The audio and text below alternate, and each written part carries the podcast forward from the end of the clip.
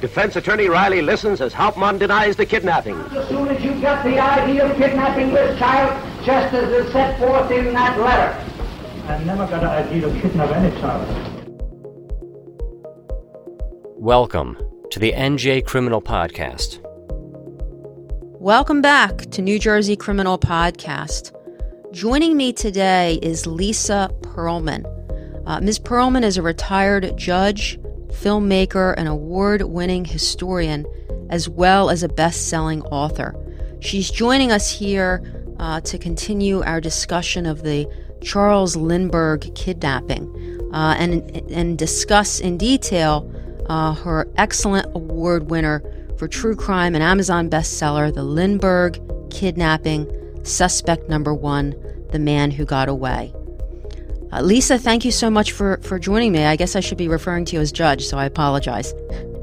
Uh, thank you for having me. I'm I'm curious um, how uh, you it was that you got involved in uh, researching and then writing the book on the Lindbergh kidnapping. I started writing a book about the nineteen sixty-eight uh, death penalty trial of Huey Newton, uh, who is founder of the Black Panther Party, um, because I got interested in the fact that he had a pioneering woman lawyer whose uh, brilliant brief, Freedom on Appeal. And she was a f- co-founder of California Women Lawyers, which I was on the board of. And after her death, we were giving out awards every year to uh, lawyers, women lawyers, who exhibited similar dedication to the underserved in, in Faye's case to uh, prisoners uh, on, on death row. Um, in any event, uh, it had gotten lost to history. And I was surprised that Alan Dershowitz and others who wrote about uh, trials of the century, uh, which every couple of years uh, a famous trial is called that, um, didn't include it, most of them.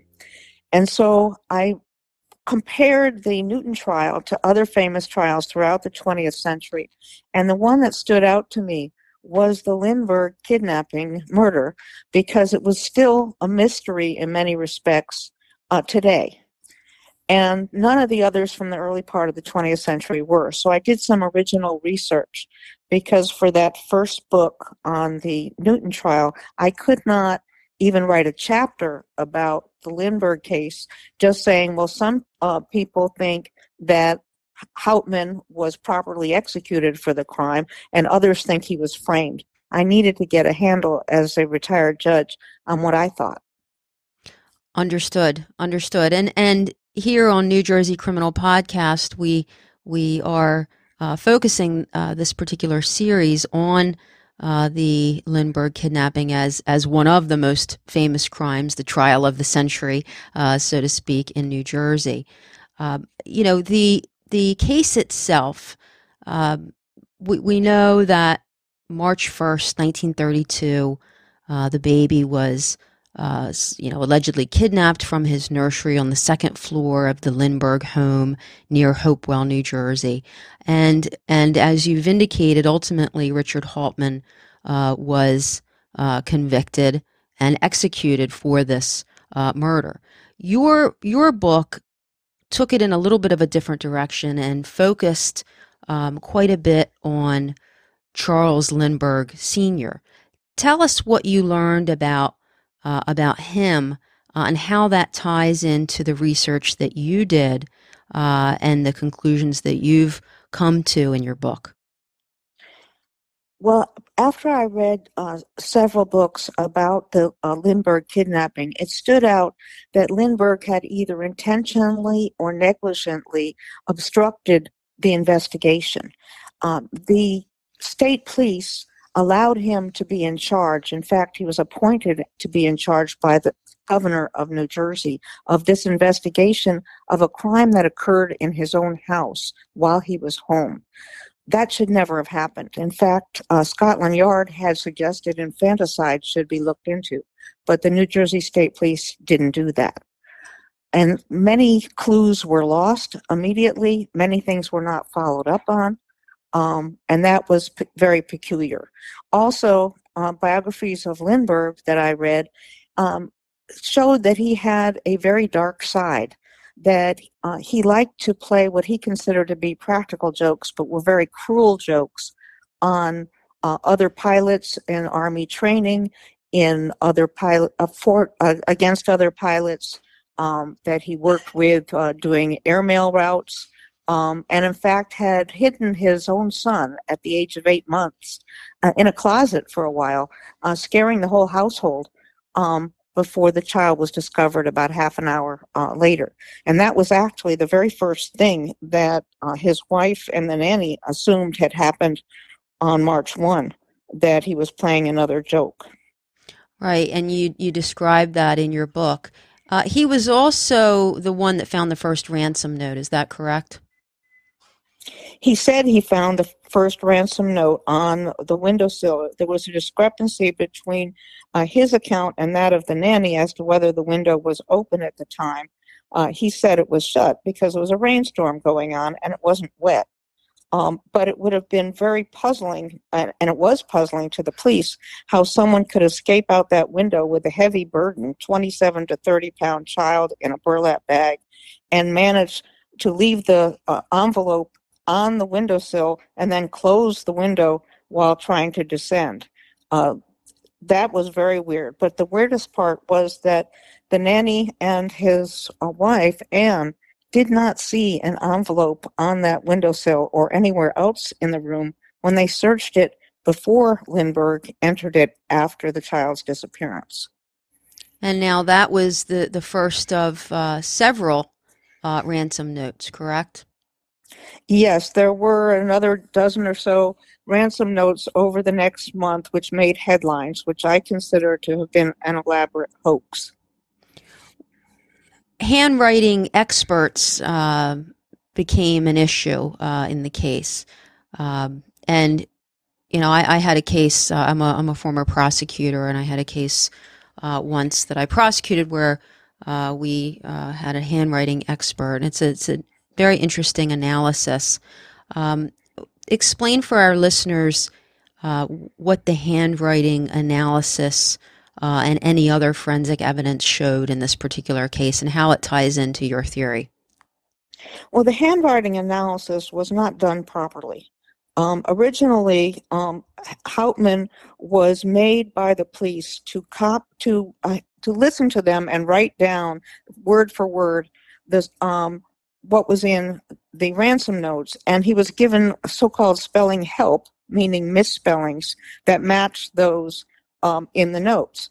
The first two handwriting experts, the Osbornes, who looked at the samples that uh, the police chose, and they didn't take the first sample necessarily. They kept making Hauptmann rewrite them till they liked one. Um, but they looked at those, and the Osbornes said, no, it is not the same. Then the Osbornes were told that um, f- almost fourteen thousand dollars in ransom money had been found in Hauptmann's garage, and they changed their opinion. There's an internal F B I report of someone, one, a staff member, an agent who was there, who was appalled that the police would put their thumb on the scales by giving that kind of information to the expert that had nothing to do with handwriting analysis. After the Osbornes changed their mind, then other experts were brought in, and they testified that one of the biggest factors in determining that Hauptmann must have written these notes was similar misspellings. And those were dictated by the police. Um, today, you'd have a, a lawyer present if, if any of that was being done um, on behalf of the defendant. You would not um, have it done under those circumstances.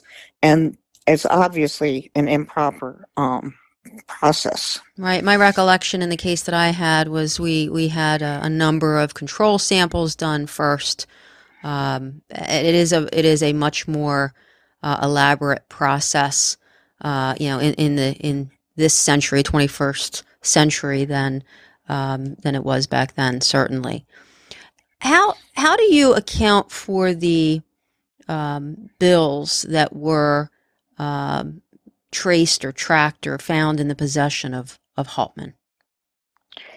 Well, Hauptmann told the police over and over again, even though he was beaten, um, that uh, the same story, um, and which was that he had a business associate named Isidor Fisch, who handed him a shoebox in December of nineteen thirty-three at a farewell party that Hauptmann was giving for Fisch, who was headed back to Germany to be with his family. Um, Fisch supposedly told Hauptmann that this box tied with a uh, string uh, incl- included uh, important papers. That's what was inside. Hauptmann put that at the top shelf of a uh, closet in his kitchen and forgot about it. Uh, Fisch was um, tubercular and died in March of nineteen thirty-four in Germany. That summer of nineteen thirty-four, in August, there was a rainstorm in the Bronx, and it uh, there was a leak in the kitchen, and it came into that closet.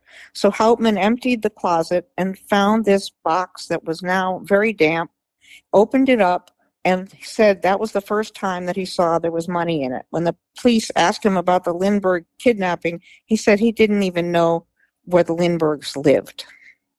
Wow, interesting, interesting. And so, you know, obviously uh, Hauptmann's wife uh, spent many, many, many years after his death proclaiming uh, his innocence until her own death. Um, was there any indication that she was able to uh, corroborate his claim with regard to that piece of information, or is that unknown?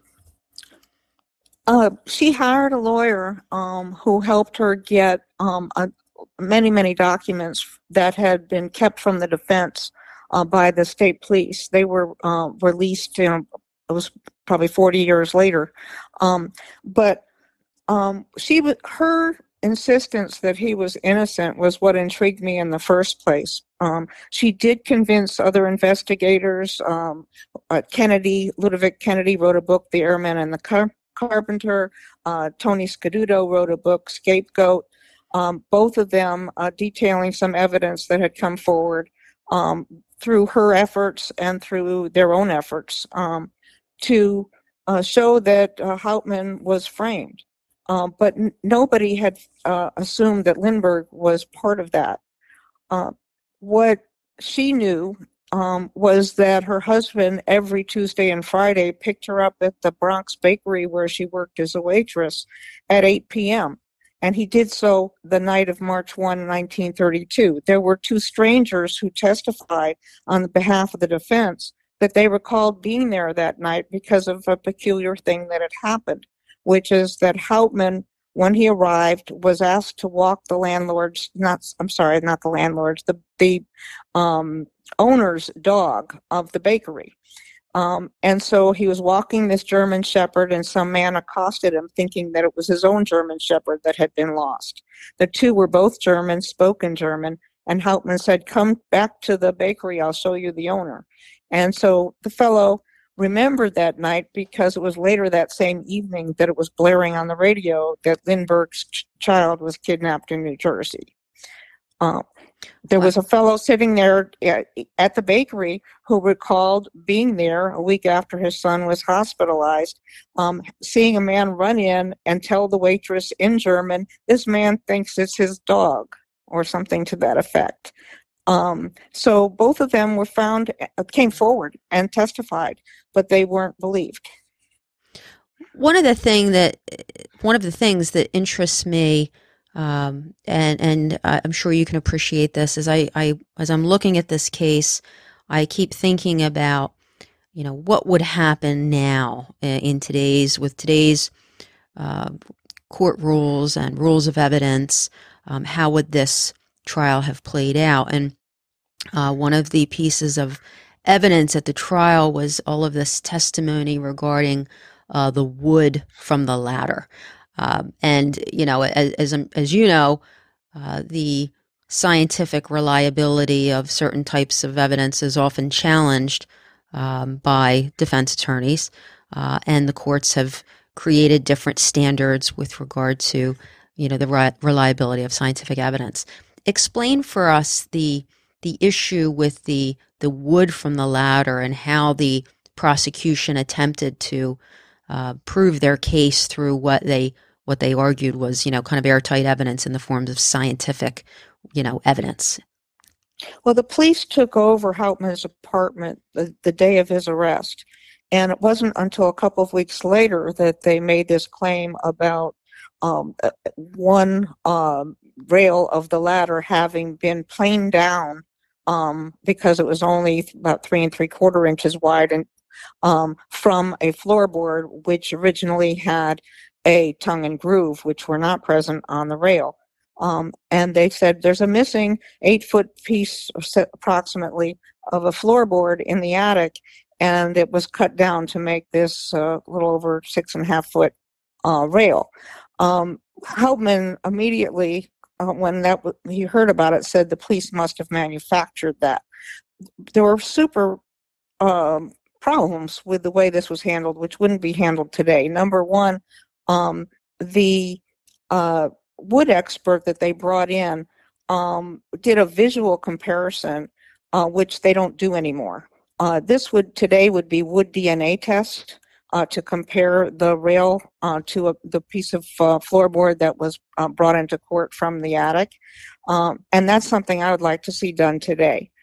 Um, it has never been done, but the police have kept both pieces of wood. Um, There were other issues um, about it. The, the defense experts today would have been given access to that attic. They were never given access before or during the trial, even though they demanded it. They barely got any time to look at the wood samples in court before they had to testify. Also, it, today, the um, state expert would have had to disclose the extensive notes that he had taken pre-trial, Uh, none of which came to the defense, and many of which were inconsistent with his trial testimony. Wow, that's that's uh, l- hearing you say that. That's uh, concerning and disturbing. It's interesting to me that uh, the if the police still have both pieces of wood uh, in evidence, if wh- wh- how and why they haven't um, done that wood D N A testing. And Doctor Henry Lee, who's a leading forensic expert on botany, um, made that recommendation in a book years ago. About that, well, maybe maybe someone listening can uh, can suggest again that that that, that occur. Um, I, I am actually suggesting that again occur. We're trying to get Hauptmann posthumously exonerated. Uh, there was even worse um, uh, evidence, though, that was at the trial, and that was about the corpse. When you want to compare it to today, mm-hmm. um, Lindbergh um, improperly being put in the charge of the investigation when he should have been a suspect, ordered the cremation of the corpse only after a partial autopsy when other uh, experts were coming in and p- were volunteering to do a full autopsy. So no full autopsy was ever done on a homicide uh, victim, which was against New Jersey protocol at the time um, and would certainly um, be required today. So that was um, uh, another problem. And, and the Beyond that, the prosecutor, and I think you would appreciate this, opened the trial by claiming that Hauptmann um, propped a ladder against the um, house, climbed up to the second floor, um, p- took the sleeping child from his crib, stuffed him in a burlap bag, and then as he was exiting out the window, dropped the child um, two stories to the mud below, cracking his skull and killing him instantly. Um, that was the claim. During the trial, the defense said, why didn't the child cry out? So at closing argument, the prosecutor changed his theory and said instead, oh no, what really happened is he was killed in his crib, um, that Hauptmann had a chisel in his hand and crushed the kid's skull um, and strangled him, which both of which were totally contrary to the medical um, reports of the Uh, examiner of the corpse. Um, the there was no blood found by the police um, on the crib, in the nursery, on the ground. The medical examiner testified in a prior proceeding that it was impossible for the skull fractures to be caused by a two-story fall into mud. Um, and there was no blood found in the burlap bag that they uh, uh, had in court that they said was used to transport the child. And the police had, and the prosecutor had, a, an eighteen-page uh, forensic report by Squibb Laboratories, which is now Bristol-Myers Squibb, um, that um, also proved that there was no blood Um, on the child's T-shirts that the corpse was wearing, on the sleeping suit that the, that had been separately returned that the child wore that night, um, or on the ground uh, in the leaves or the dirt um, where the corpse was found. No blood anywhere. And yet the corpse, when it was found, was largely skeletal. So those arguments of the prosecutor in their closing argument uh, were not based on any facts that were uh, testified to or brought in during during the trial? No, they were not. They found a chisel in the yard. The chisel, uh, which he alleged was the alternate idea for the for the murder, and yet the chisel had no blood on it either. And and they knew, the police knew also, and the prosecutor knew that it wasn't Hauptmann's chisel. It had somebody else's initials on it.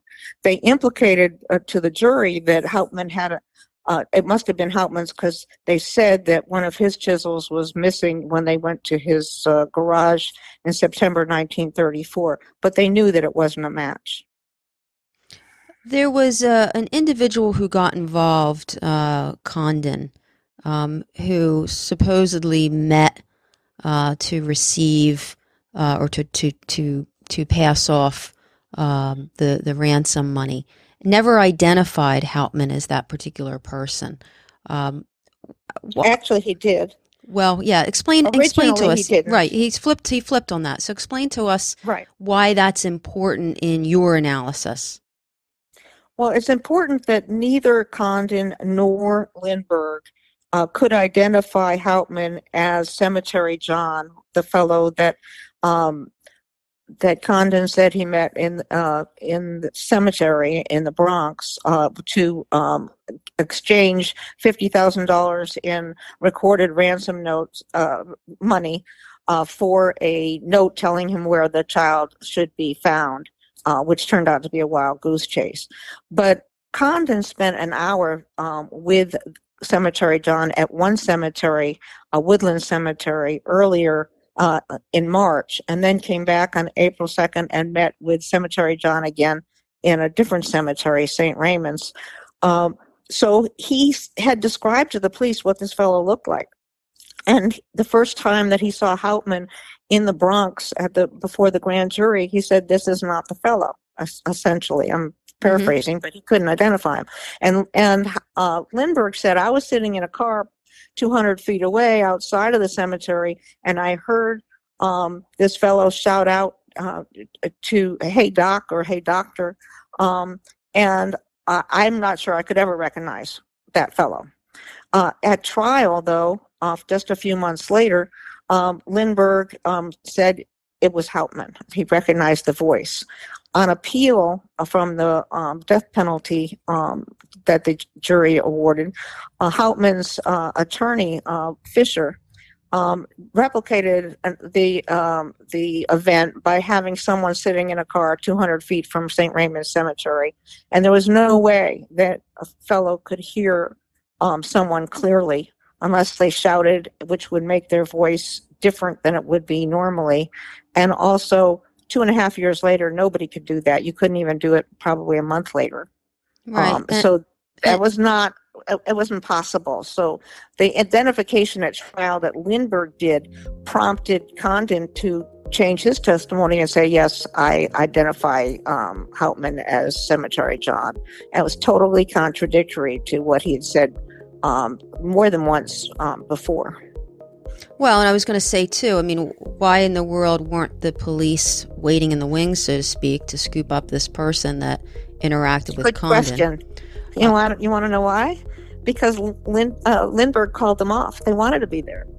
The New York police wanted to be there. The New Jersey police wanted to do surveillance of this meeting. And Lindbergh said no surveillance. And they didn't. And the other thing that's interesting is that Lindbergh would not have been permitted Uh, to testify that he recognized Hauptmann's voice. Um, it wasn't he, Hauptmann wasn't someone he was familiar with, or knew, or someone whose voice that he knew. No, no. He, a stranger's voice, um, their experts can say you you could not recognize um, with that much time. It's over two years um, between them, especially from that distance. And it was only a couple of words. Right. And and it, it also struck me, if you look at the timeline, the, the swiftness that uh, this went to trial uh, and the swiftness within which uh, he was ultimately executed, although there was an appeal in there, you know, and as we as we all know now, uh, that would have uh, taken years and years and years to have, um, you know, gotten all resolved. So um, to, it, today, but then it was much shorter. Right. We hope you've enjoyed this episode. Stay tuned. There is more to come. The best way to follow, subscribe, rate, or message the show is to visit N J criminal podcast dot com. If you're interested in starting a podcast, visit the contact page at N J criminal podcast dot com and send Meg a message. She'd love to discuss your legal podcast.